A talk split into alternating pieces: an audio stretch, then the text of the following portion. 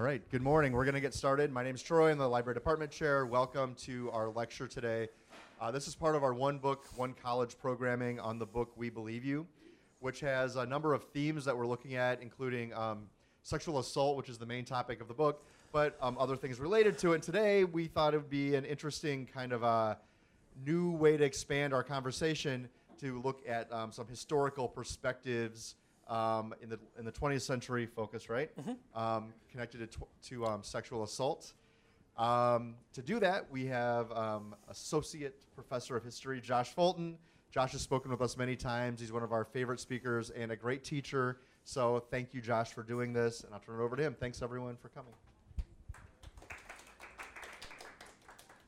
Thank you, Troy, and uh, thank you to everyone who, uh, to came. I know this uh, came. I know this is a, uh, a, a heady topic, a, a difficult subject, uh, but I think it's certainly uh, an important subject and one that is important to talk about, not just now, but but but quite often. Uh, as uh, my my main point that I'm going to make for us today uh, is that for those who feel that they have become uh, more active and more engaged and more politicized in recent months, uh, that that this story is a story that is much longer and deeper than the last few months. Uh, that it is a, a much more uh, significant story tied to the ethos of, of America itself uh, and the foundations of America itself.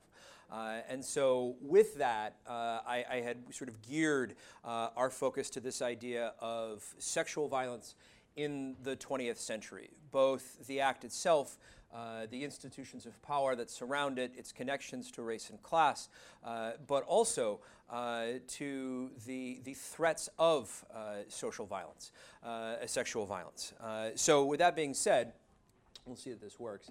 Um, what I thought we would do today is sort of divine, define our talking points uh, of how we're going to construct this, how we're going to talk about this.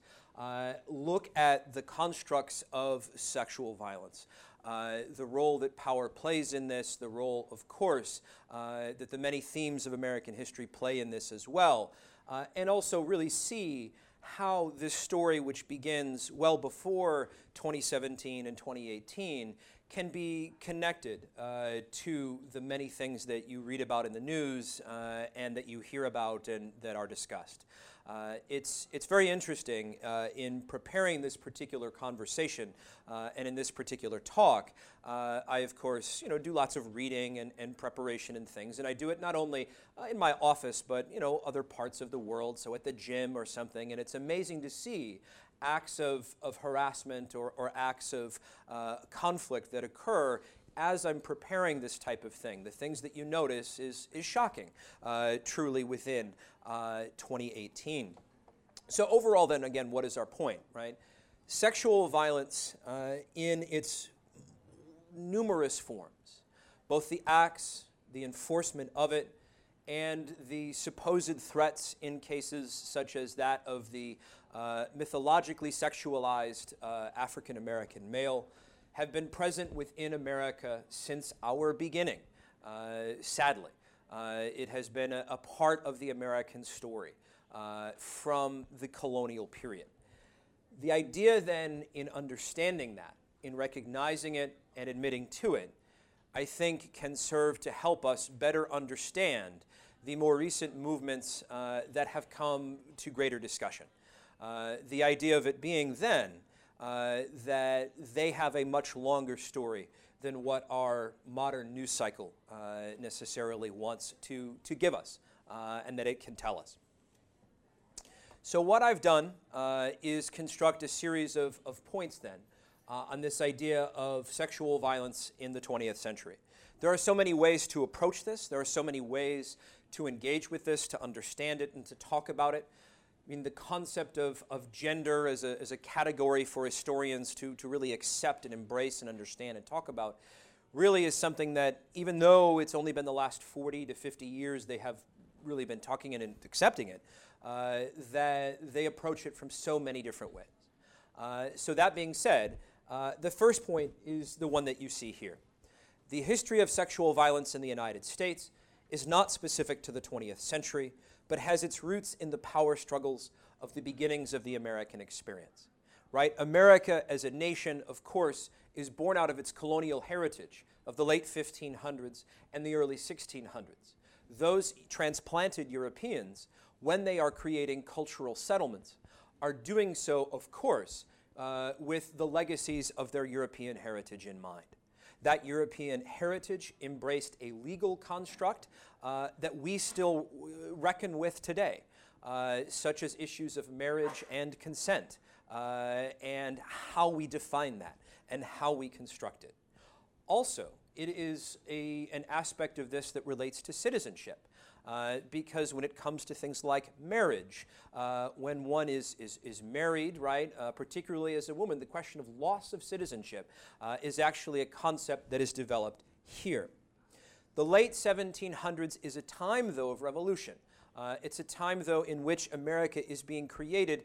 Uh, you do have activists who do lobby for some measure of gender equity as they might perceive it in the time. Perhaps the most famous quote is one from Abigail Adams, uh, the fairly famous wife of, of John Adams, the second president of the United States, uh, when she, with her many letters back and forth to her husband, encourages him to, quote unquote, remember the ladies John. Now, of course, sadly, those who were building the government at the time don't particularly have that great of memory with those types of things. And as a direct result, of course, the government that is created is one that is inherently uh, of inequality. But we tend, of course, to think of this as an era of these founders whom we have little to no connection with whatsoever. But again, this idea of a sexually violent past is something I think that you know, we need to better reconcile ourselves to. So here is an image of Dolly Madison. You know, some of us may have an understanding of her uh, as possibly the wife, right, of James Madison. Some of us might sort of understand her position in the War of 1812 and helping to get some of the items out of the White House and to be able to rescue it. Uh, but we may not necessarily understand how Dolly Payne Todd eventually engaged, right, in the 1790s and the early 1800s in America. The stories that she told about living in places like Philadelphia, today we would find incredibly shocking. Uh, the writing states that when she would walk out of her house, that she would be mobbed. Now, Dolly Madison was considered when she was eventually um, uh, a, a, single mother, uh, the most attractive woman of her day. Uh, and what the, the, the, sort of writers would chronicle is that these young men would wait for her outside of her house. Uh, they would follow her from point A to point B, wherever Dolly Madison would necessarily go. Throngs of men just sort of, I mean, you know, the, the, idea that this was at some level acceptable or encouraged, uh, you know, for women of this particular day uh, to be able to do this type of thing. Point two, a core aspect of sexual violence in the 20th century has been white men against African American women and other women of color. But this has its roots in the institution of slavery, particularly in the 19th century. The story of the 17th century, of course, is a story of European migration and a story of brutality against indigenous communities beginning in 1502 and then eventually in 1619, we start to see the active importation of African slaves to the United, what will become the United States. That process of chattel slavery, of course, was one that was constructed under gendered terms and, of course, issues of sexual violence. The status of a slave, whether or not one would be a slave, followed the status of a mother, meaning that an owner could purchase a female slave, could assault that woman. She would become pregnant as a result of that assault, and this would add a further slave to that individual's household.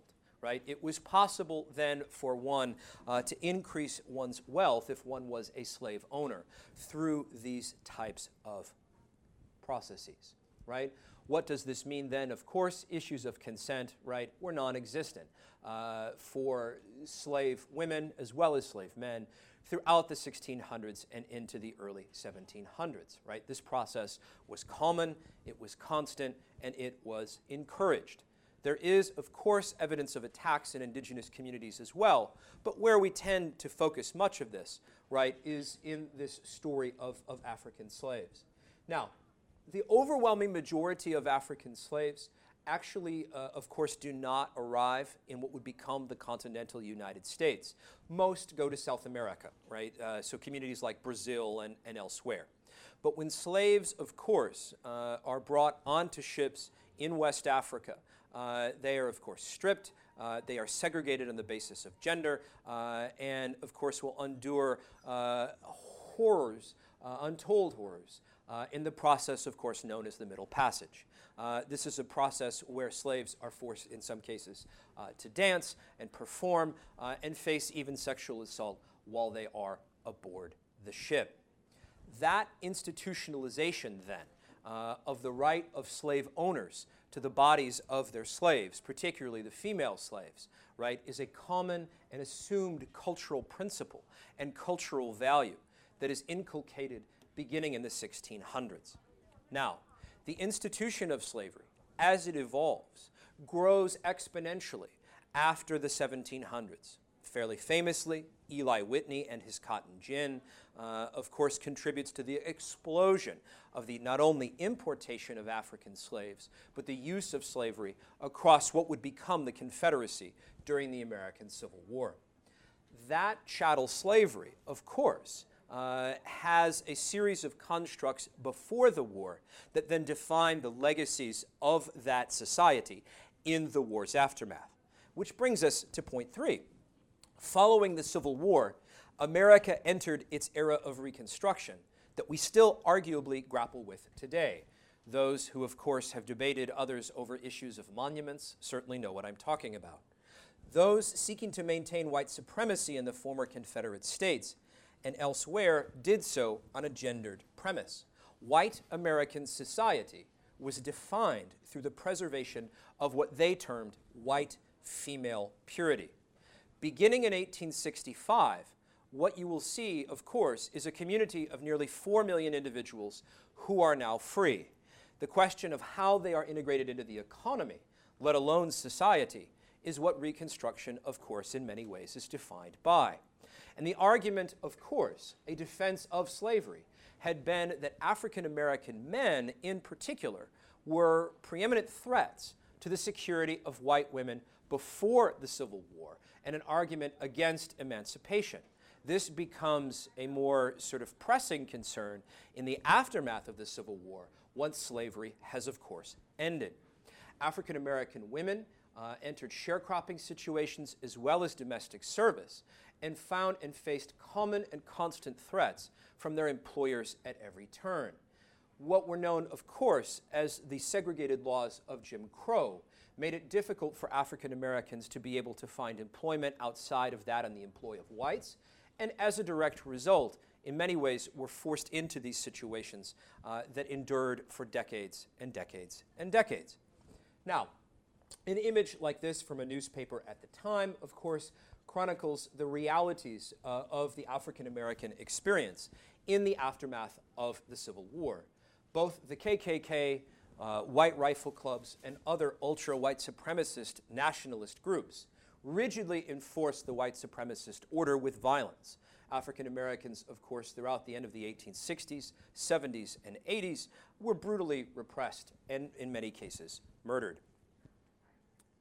What I find interesting about that, though, is that the service in which they are sort of constructing this uh, has come to be popularized and mythologized within American popular culture. And the gendered nature of that legacy is fascinating. Some of you may be familiar, may have seen the film Gone with the Wind, uh, you know, the late 1930s film uh, featuring the experiences of Scarlett O'Hara, uh, who you see pictured here. This is, of course, based on a book by Margaret Mitchell uh, and a popular book uh, for its day. Right? Gone with the Wind was the most popular film having to do with the Civil War uh, in the 20th century, uh, and was a film, of course, uh, that depicted uh, African American women in these sort of settings and also made the protection of Scarlett O'Hara a preeminent cause of the post war world. Now, let's see.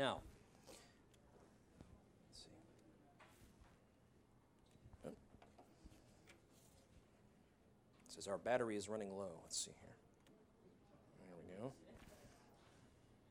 There we go. All right.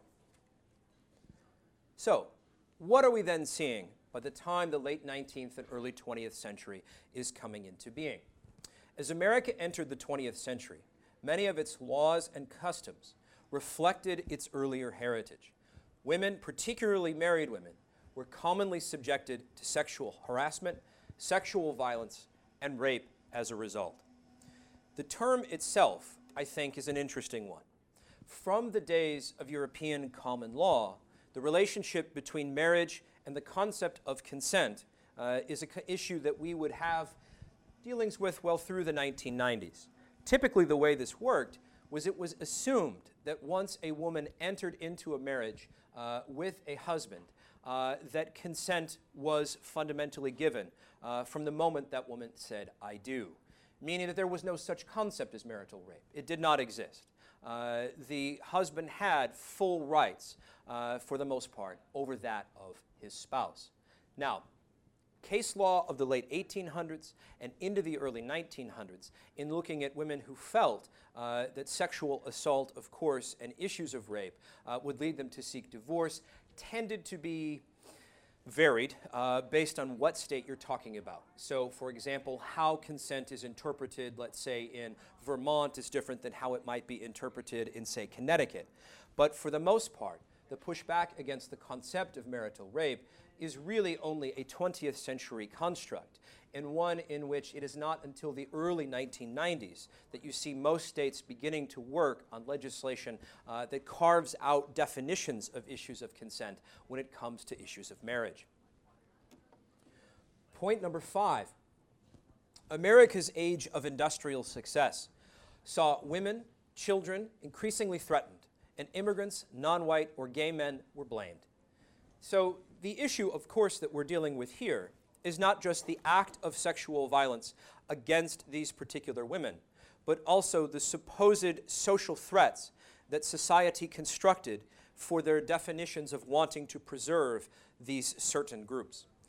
That being said, women, of course, at the end of the 19th century, entered urban environments and workplace environments uh, across shop floors, not only in places like Chicago, but elsewhere around the country uh, that they had not entered uh, in previous decades. Uh, the late 19th century and early 20th century was a new experience for many.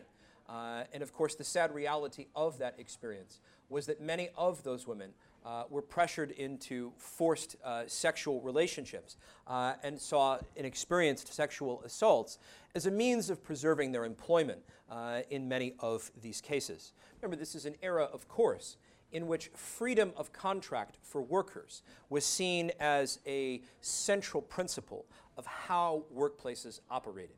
Meaning that if one wanted to better define the terms of one's work, regardless of gender, it was an incredibly difficult proposition for one to be able to do that. The late 19th century is also a period in which we see millions of immigrants from numerous countries entering into the United States not only from what we would define as Western Europe, certainly areas like Ireland and Germany, but elsewhere, right? Areas like Russia and Lithuania and Poland and Italy and elsewhere. In those particular cases, we see a high and rising level. Is question? Or, or okay. Uh, we see a high rising level of nativism, right? A backlash against the presence of immigrant groups. Now, most notably, uh, an example of this might be Chinese immigrants who had arrived in the 1860s to help construct the Transcontinental Railroad, but who by the 1880s were banned in the first act of immigration restriction the United States federal government ever created. The social construct that existed for those individuals was a thoroughly gendered one. The assumption was that Chinese women, by the nature of white society at the time, were assumed to be prostitutes, uh, and that their bodies needed to be regulated and restricted and essentially banned from American soil. This high rising level of nativism also extended to European immigrants as well. and nativist organizations in places like Boston, New York, and Chicago, in the literature that they set out, constructed immigrant men from specific communities as being particular threats to white women in the period. So the idea being then that immigration restriction is necessary to make sure that these women are being preserved and protected. The same issue of immigrant men also being a threat to white women also extended to the idea that gay men and the process of in the existence of homosexuality was in and of itself a threat as well. Perhaps the most famous case of this is a case from England, uh, where Oscar Wilde, that noted, uh, of course, playwright uh, and author, uh, is of course charged, uh, and his case not only makes it into the British press, but of course makes it to the United States. Wilde's case, set before Victorian mores at the end of the 19th century, sort of laid bare this idea that homosexuality was at some level a threat to how masculinity was defined, and that men who were homosexual were thus threats, particularly to young children. This is part of the reason, actually, in England, why you see the rise of actually the Boy Scouts. Uh, the assumption being uh, that there was a need to teach and instill these values of male virility. Uh, so, again, not only do we have this idea that the need to preserve uh, female purity uh, and, and child purity from threats of sexual violence uh, were necessary, of course, for immigration restrictions, and this contributing to the rise of the immigration policy uh, that came to define U.S. immigration policy in 1921 uh, and again in 1924. Uh, but we're also going to see, of course, the issues uh, of the early 20th century when it came to the idea that, that bodies themselves must be restricted.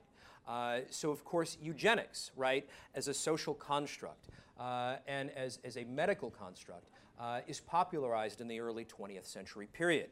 The idea of it, of course, being uh, that certain levels of criminality are hereditary, certain levels of race can be sort of transmitted, and so that you must be able to then restrict bodies uh, and control bodies in order to ensure the type of social value and social order that you might desire as a direct result of this, particularly within urban and immigrant environments, what you will see is direct lobbying for forced sterilization of women.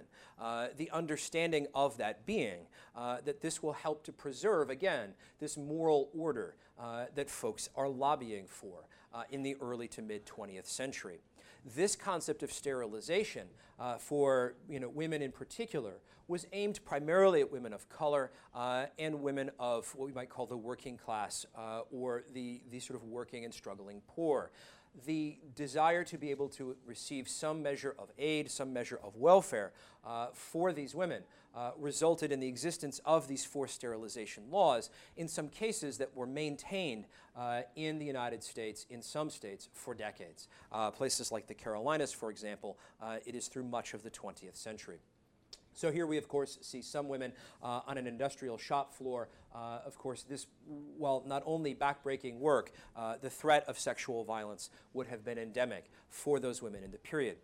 Point six, uh, new urban areas in the early 20th century upended social conventions for men and women, redefining public space and social life. By the time the United States enters the First World War in 1917, the United States military constructed a view that the transmission of what we today would call STDs, or sexually transmitted diseases, were inherently a threat uh, to the manpower of the United States. And so, as a result, the military should be able to work effectively with local officials to control women as they see fit. The understanding of that being that it was necessary, uh, again, for national security. The manner in which this was promoted was what they called social hygiene.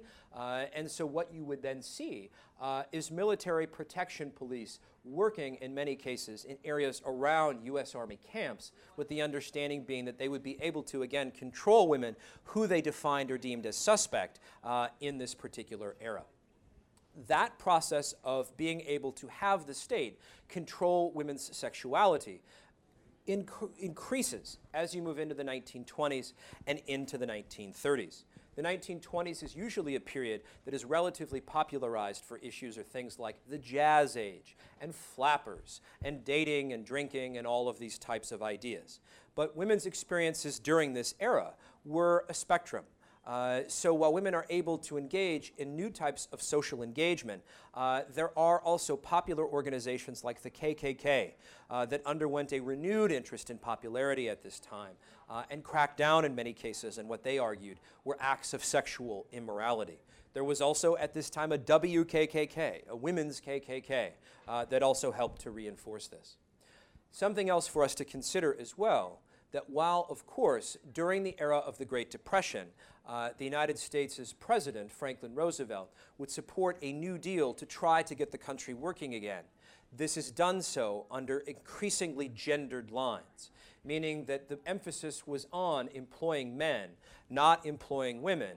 And as a result, women were forced into situations of prostitution and other horribly, horrible situations, excuse me, of forced sexuality. This is an image uh, of young women who have joined the Navy uh, during the First World War. And there's a lot of different ways in which scholars are going to be looking at a situation like this. There are certainly expectations of service for both men and women in the First World War, but within that mobilization, the underlying social assumption was that women at some level were a threat, because the assumption being that they were transmitters, right, of what was termed venereal disease or VD. What this meant was a rise again in police organizations and institutions uh, to supposedly police these women as well as younger children.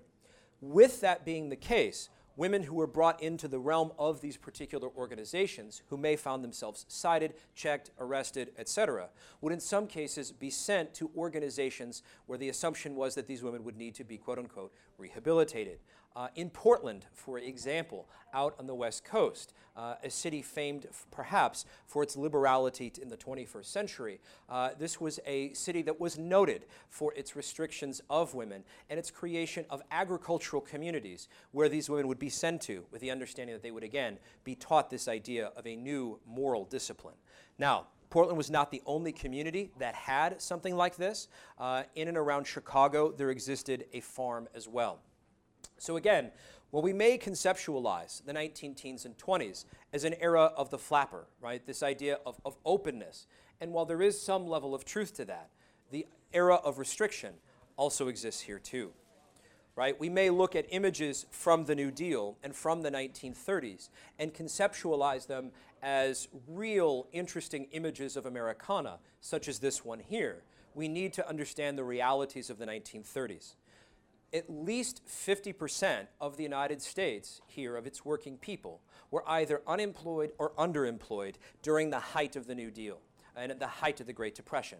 And there was a clear view that men should be able to retain their jobs, but women not so much. Uh, particularly married women, it was expected that they should voluntarily relinquish the jobs that they would have had in the marketplace during this age.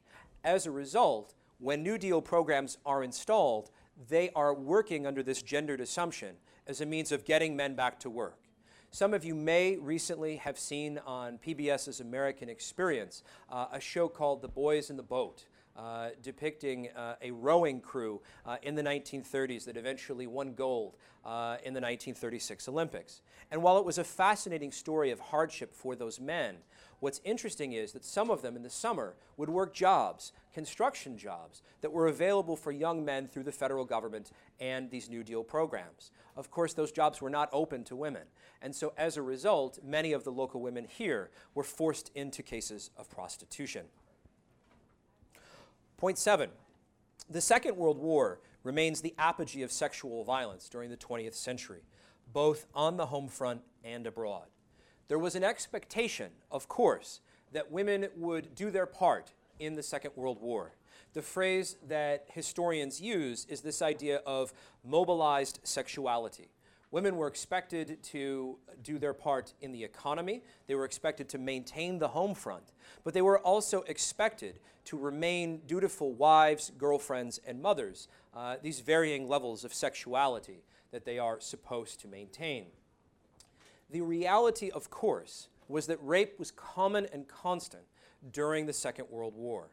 In the Pacific, for example, right, the Japanese military, of course, had kidnapped tens of thousands of Korean women and used them as sex slaves in state run brothels, what are known as the comfort women.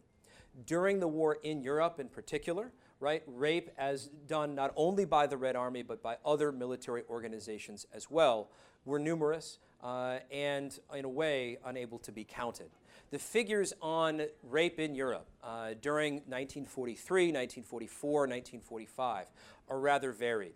Uh, I've seen ones that suggest that half of all women in Berlin were raped at the end of the war, uh, and, and others that say that the figure is even higher.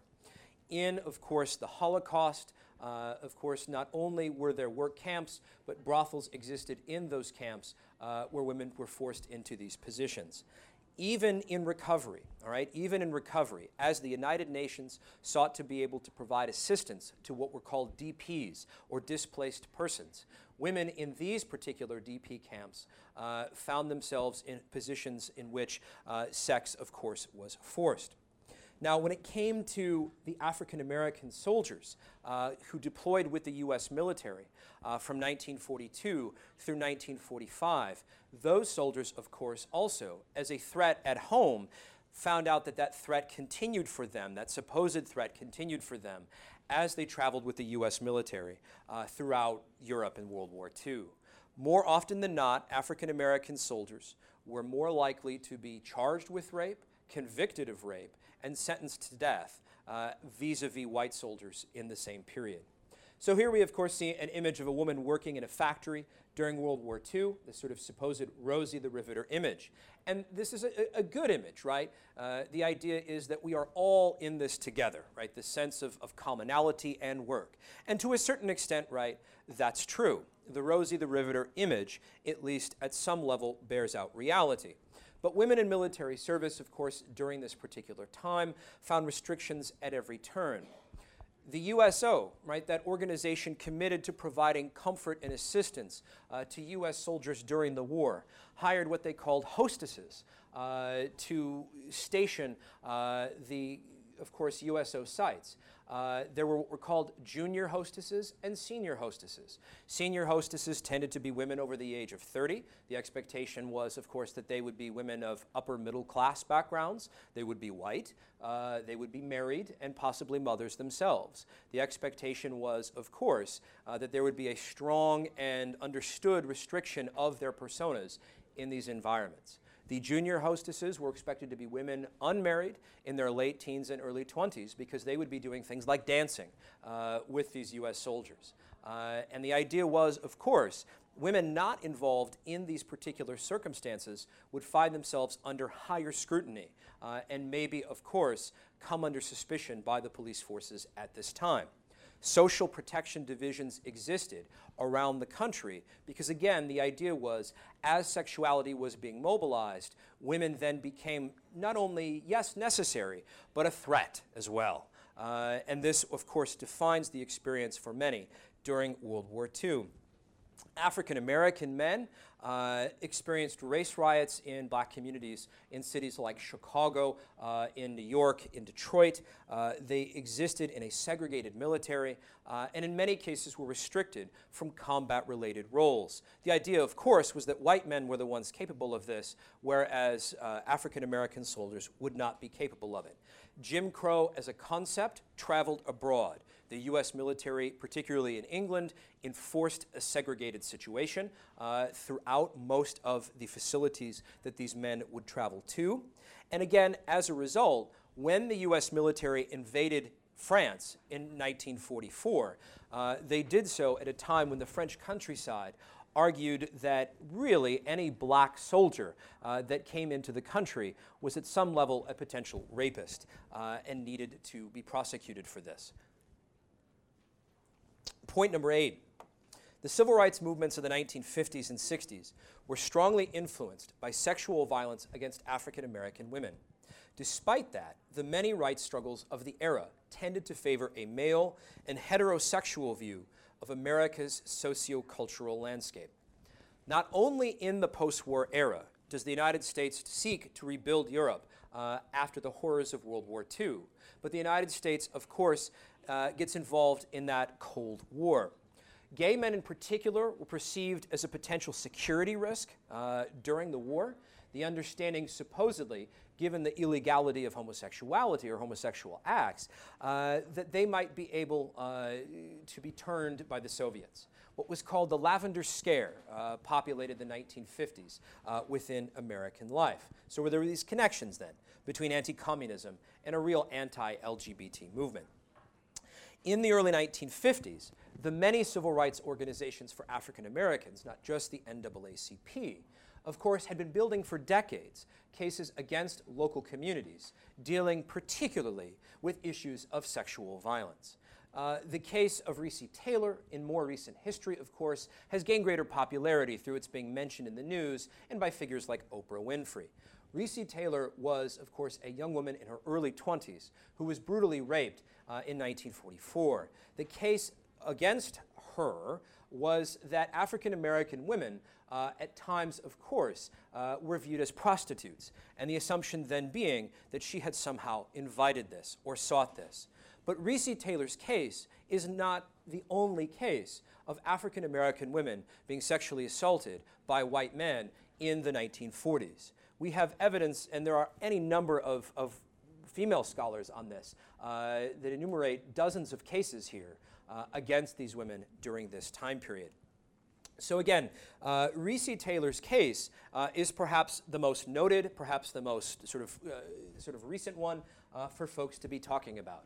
Again, she was brutally uh, raped in 1944. Uh, the African American supporting newspaper, the Chicago Defender, in fact, called this, quote, Dixie's most blatant rape case. Despite the fact that some of the men involved in this act of sexual assault flat out admitted uh, that they had engaged uh, in this particular act. Of course, nothing came of it. Uh, although eventually in 2011, the Alabama state legislature would issue an apology uh, to Recy Taylor a few years prior to her more recent passing. Uh, her case, of course, reflected a commonality for African American women in this time. Now, the figure of Rosa Parks is perhaps m- most common for many, right? We have in this image, right, Dr. King there on the left, uh, Ms. Parks there in the center. Parks had been a tireless uh, civil rights advocate throughout the 1930s, 1940s, and into the early 1950s, prior to the Montgomery bus boycott uh, in the middle of that decade. What I think is significant for us to understand is, of course, the sad threat and constant threat that African American women who worked in domestic service faced across the South, and particularly in places like Alabama, during the 1950s.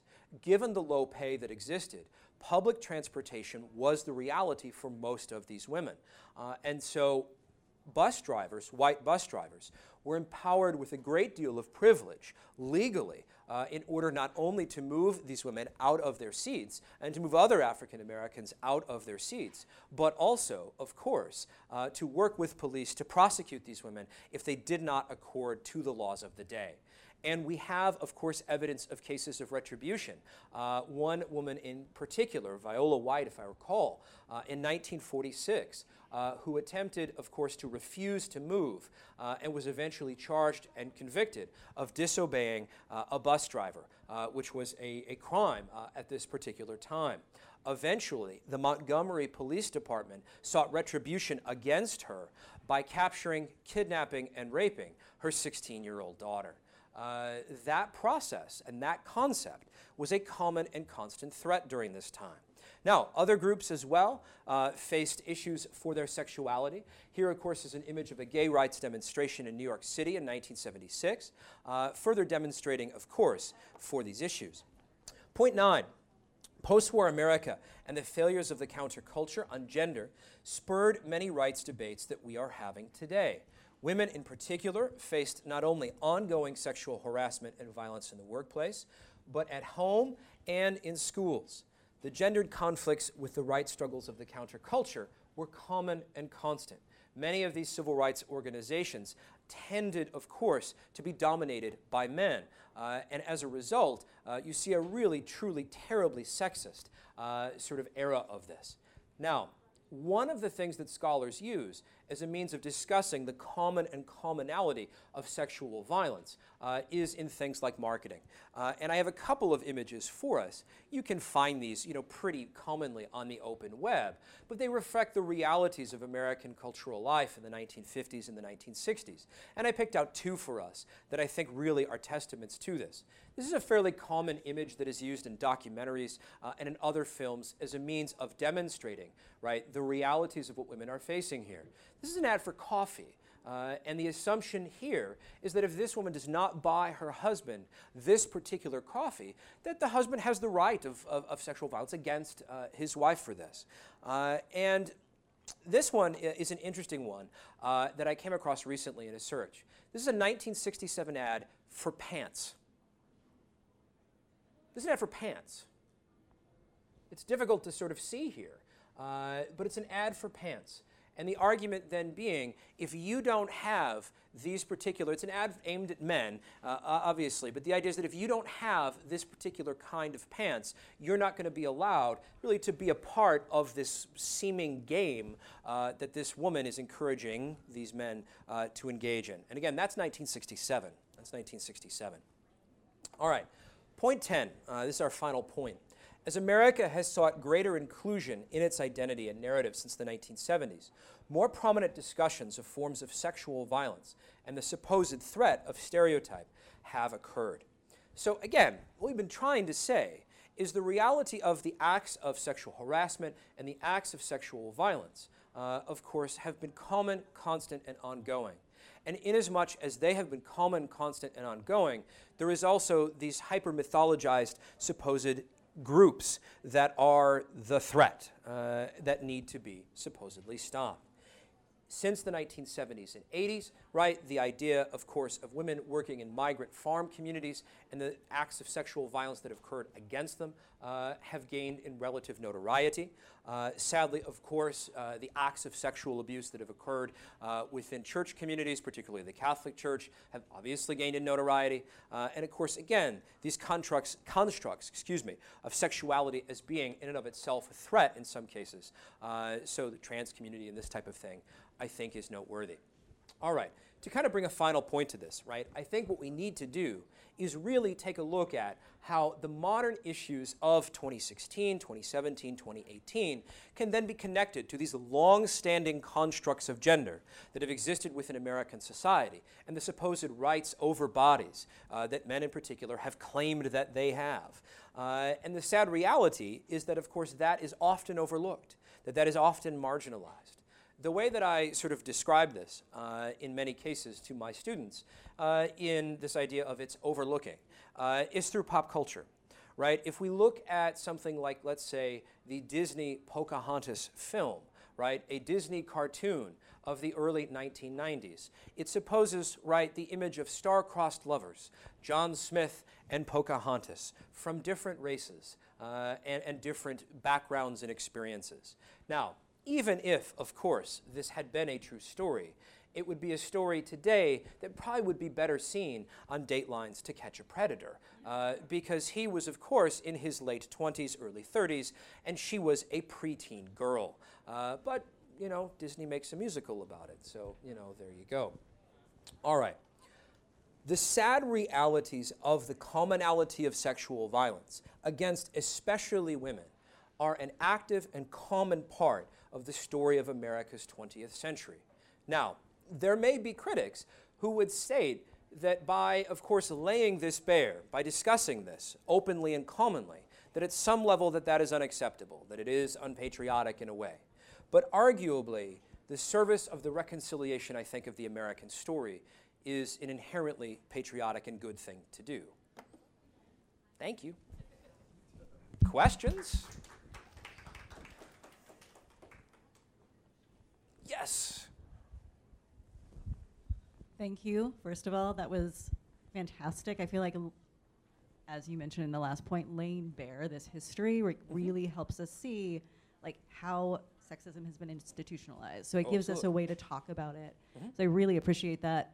Sure. But thinking about like those people who will say, "No, that's unpatriotic." Mhm. What is your like in class or Mhm. if you're talking with your friends, what's your response to those people? I mean, really, like if, if someone's really pushing back against this this history and saying, well, you know, we have to overlook it because the United States is so amazing. Like, how do you how do you talk to them? How do I? That's a that's a great question. Uh, the way that I usually term it uh, and define it, I, I, usually define it around something like World War II. Uh, and uh, there are a number of comedians who have attempted to sort of historicize these types of things. Uh, I'm thinking particularly of, of, of Craig Ferguson. Uh, and I believe he made the point you know, the Nazis had a really great anti smoking policy. But that's not really the point, right? You know, when it comes to the Nazis, right? And, and what I try to say, both in class and to friends, is it's okay to say something like, I think the internment of Japanese Americans was a horribly racist thing. I'm still glad we won the war, right? That it's okay to say both. And by doing so, doesn't denigrate how I feel about the country, right? It doesn't denigrate how I feel about things. Now, that may run me afoul uh, of a lot of folks, uh, but that's okay. Uh, you know, I'm okay. If, if, if, if me sort of saying that, you know, sexual violence is bad makes me not okay, I'll be that guy. That's okay. Thank you. I don't know how much you know about this. I came across an article, I don't I want to say a couple months ago that talked about the fact. So when you go back to slavery, you talked about um, how it was common practice, right? Yeah. To, for the the slave to be raped because they could procreate and you could have more slaves. But I also learned that the the um, the slave masters, the white men, would rape the black men as well Mhm. to humi- humiliate them and to kind of put them into a subservient stance. So of course, yeah. it was it, this was given this history because it was talking about how a lot of um, Afro Caribbean, like the African diaspora here and in the Caribbean, can be um, homophobe. And Right. it goes back to this history that happened, that this happened when this would happen constantly. Mhm. So I wanted to know if you know about about this as well. Oh yeah, no, I'm aware of it. Uh, you know, because you know, for, for gender scholars, right, uh, for, for other fields, right, there has been that common, that discussion over the last 50, 60 years, right, you know, do we define rape as an issue that is, is, is it a sexual issue, is it a power issue, right, uh, and in many cases that, dis- you know, it, it's a sexual act that's about power, right, uh, of, and, and that in particular, as you sort of say, right, i- is an act about uh, forcing humiliation and forcing a demonstration of power. Uh, and, and yes, uh, now in terms of actual figures, uh, of how common and constant it was. Uh, you know, off the top of my head, I don't know, but what I would say it's probably difficult uh, to ascertain, uh, given how, of course, shunned uh, homosexuality was generally within America in the 19th century. Uh, but no, I'm aware of cases in which that happened, and in, in, in which owners sought that out as an avenue of, of attempting to do that. So yeah. Any others? Other questions? Sure. Uh, can you like uh, give an example of one threat we might see today that we would see in the 20th century as well? What do you What do you mean by that? A threat of?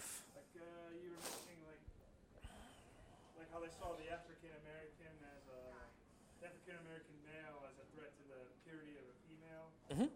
Like, would there be any cases of not necessarily that, but some kind of threat that we perceive today Mm-hmm. regarding sexual? Um, yeah, I mean, regarding assault generally, right? I mean, there are aspects, of course, of the the way in which the the criminalization of of African Americans uh, on a variety of levels, of course, has occurred. Uh, an example of this might be, say, for example, white flight uh, in the 1950s and the 1960s, right? Uh, because what you end up having, right, is realty companies that are trying to sell you the idea of, you know, come out to the suburbs, you know, move out here. This is a, a fundamentally positive place to be. Why is that? Well, because there is the criminal element, uh, you know, that exists within urban environments, right? That's a euphemism for African Americans and primarily men, uh, of sort of that that type of thing. Uh, so, you know, c- cases like uh, uh, some of the African American, you know, teens and men who have been killed, right, recently, right? These types of things. The supposed threat that they had posed, which facilitated the supposed necessity of their death, right? That would be sort of an example of, of those types of things. others. I, I don't know if this is a question or a comment, but maybe you can elaborate. I was I'm sup- always surprised when I read about the lived experience of women, especially in the late, the mid 1800s and the early 20th century, Yeah. where it wasn't uncommon to have dozens of kids Yeah. die in childbirth, Right. for men who remarry, who have kids that were from a previous wife, they marry someone new who has other, more kids. But there's this whole different kind of existence that um, advent of birth control and the debates that we have now about control of bodies relating to abortion that we don't even have a connection to the roots of some of the, the movements that happened to end this existence that is so far away that now we've like a new context has evolved. So I'm kind of stumbling through, obviously outside of my area of expertise. I wonder if you had any comments on that. Uh, Sure, sure, sure. I mean, I, I can speak to that somewhat. I mean, the 19 teens, the 1920s, and, and into the 1930s, some of what I'm talking about there, right? i- i- it's, yeah, the the idea that that consent, you know, for a married woman is is assumed uh, and expected, uh, and the idea, of course, that in most cases. Uh, in states, right, the, the illegality of contraception, uh, you know, with that as well, uh, created a, a horrible, you know, position and horrible choice uh, for, for women in many cases to have to make and have to endure. Uh, so yeah, you do get uh, activists in the 19 teens and 20s uh, who, who do attempt to speak out uh, for women's uh, sexual health uh, and reproductive health, uh, women like Margaret Sanger. Uh, but of course, needing to consider though uh, that individuals in the 19 teens and 20s, even though we might look at them as, as being relatively modern uh, vis-a-vis others around them, they're still individuals in the 19 teens and 1920s. Uh, so speaking out on that is wonderful, but Margaret Sanger also embraced eugenicism and stuff like that, uh, and, and issues of whiteness and white supremacy, so it's still a conflicted story. Uh, but of course, the, the sad realities of what we're facing with the, uh, yeah, the lack of access to this is, is, is, a, is a very galling and difficult thing. Yeah. Before, um, many activists throughout the years have been like killed, like Martin Luther King, um, Malcolm X. So it's like, it's like it just shows they're trying to like shut them down and just like silence them. Um, they want to speak out against. Oh, oh, sorry. Yeah. they Sorry. don't want yeah, to speak yeah. out. Yeah. Um, and uh, just uh, they're trying not. They don't want to speak out. They want to speak out and just uh, sh- but they get silenced by the the higher ups, and then that's, that's why you mentioned genocide within the 19 teens and Mhm. 20s. So. Yeah, I mean, there's a couple of things there, right? Of you know, you're talking about the the social and cultural constructions of race within America that are thoroughly gendered, right? Uh, so this idea of the the African American male as this sort of uh, you know brutish sort of sexual threat, right? And, and then the idea of, of of sort of socializing a culture sort of around that, right? Because we're talking about not only the acts of violence themselves, right, but then this supposed um, mythologized stereotype, right, that then gets accrued to individuals and individual groups. Um, but you know, when talking about things like, uh, you know, sort of genocidal acts and, and the 19 sort of 30s and 40s, you know, it, it's important also to, to recognize things like, you know, I, I mentioned the Red Army, right? Even though the Red Army is perhaps more noted for this, right? The U.S. military and members of the U.S. military, right, engaged in rape commonly and constantly during the Second World War, uh, and uh, you know, forced sex was a common uh, concern, particularly for French women uh, during the war, uh, and rape was never prosecuted, uh, wasn't prosecuted at the Nuremberg trials, because the idea would be that you're prosecuting individuals who are engaging in what we call war crimes, but the allies, of course, are not going to admit that acts that they engaged in were actually war crimes. Uh, and so, as a result, uh, you know, those prosecutions don't happen. Yeah. So I was just thinking about this. So one of the things the older generation does is Mhm. they talk about the younger generation and how, you know, look at what they're wearing, look at how they're dressing, look at what we're seeing. But now you show, and one of the things you think about is that. So, so a lot of times I hear them condemn the younger generation Of as course. part and for part of what's going on today with the the sexualization and all the sexual violence and stuff. But you see that this existed mm-hmm. Mm-hmm. In their generation, right? Oh yeah, And it just and, and I'm still I'm here thinking about this. So this existed in their generation yeah. in different forms, Mm-hmm. right? So it's almost like a progression that has happened. Whereas they, a lot of times, the older generation tries to say, "Oh, it's that younger generation and the music and this and that," but you see, it's just an evolution of what was happening before. Oh yeah, I mean, the, the forms of this existed. It's just a question of the medium in which it's being demonstrated, right? Uh, and so, you know, for the, the, the marketing and advertisements that I showed, right, those are two. That's a, that's a drop in the bucket to the reality, of course, of, of, of, of what uh, existed within that particular time. Um, I saw one from the end of the 1960s, early 1970s. was an ad for, uh, I think, in Life magazine, uh, and it was a woman uh, basically looking at an aspirin bottle, uh, and uh, it said that, well, you know, being a woman is hard, being a mother is hard, so you may fall prey to what is called housewife headache, and so buy our aspirin, it's going to make you better, you know. And that's still that's the end of the 60s right that's that's the midst of those rights struggles right? Uh, that that that gendering is still that, that's still okay right uh, you know which is, is is of course a sad reality uh, of that so yeah no the denigration of earlier of, of, of sort of more recent generations you know is is in many ways you know, you could make the argument reasonably that it's sort of older generations not willing to reconcile themselves to the fact of the realities of how they lived their earlier existences, uh, you know, for, uh, for that period. So, yeah.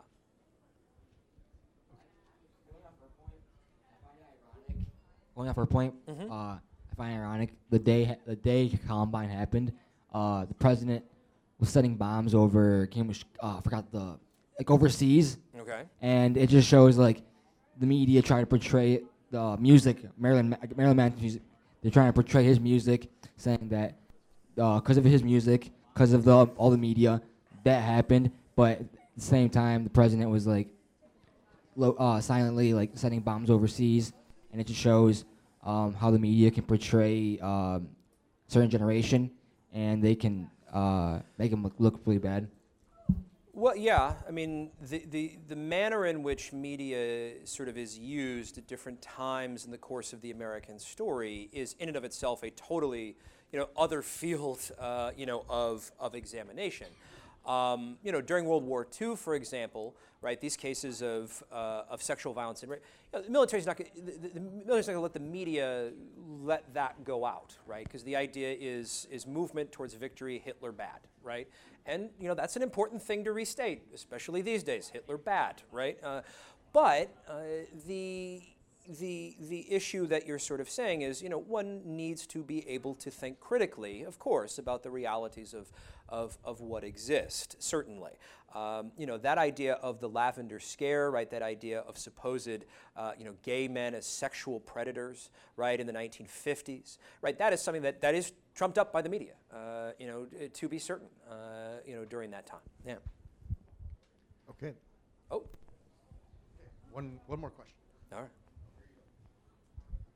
Um, you might not be able to fully answer this question, really, but do you think that we will ever kind of overcome this sexual violence and gendered issues and the cycle that we've been going through for like the last couple hundred years?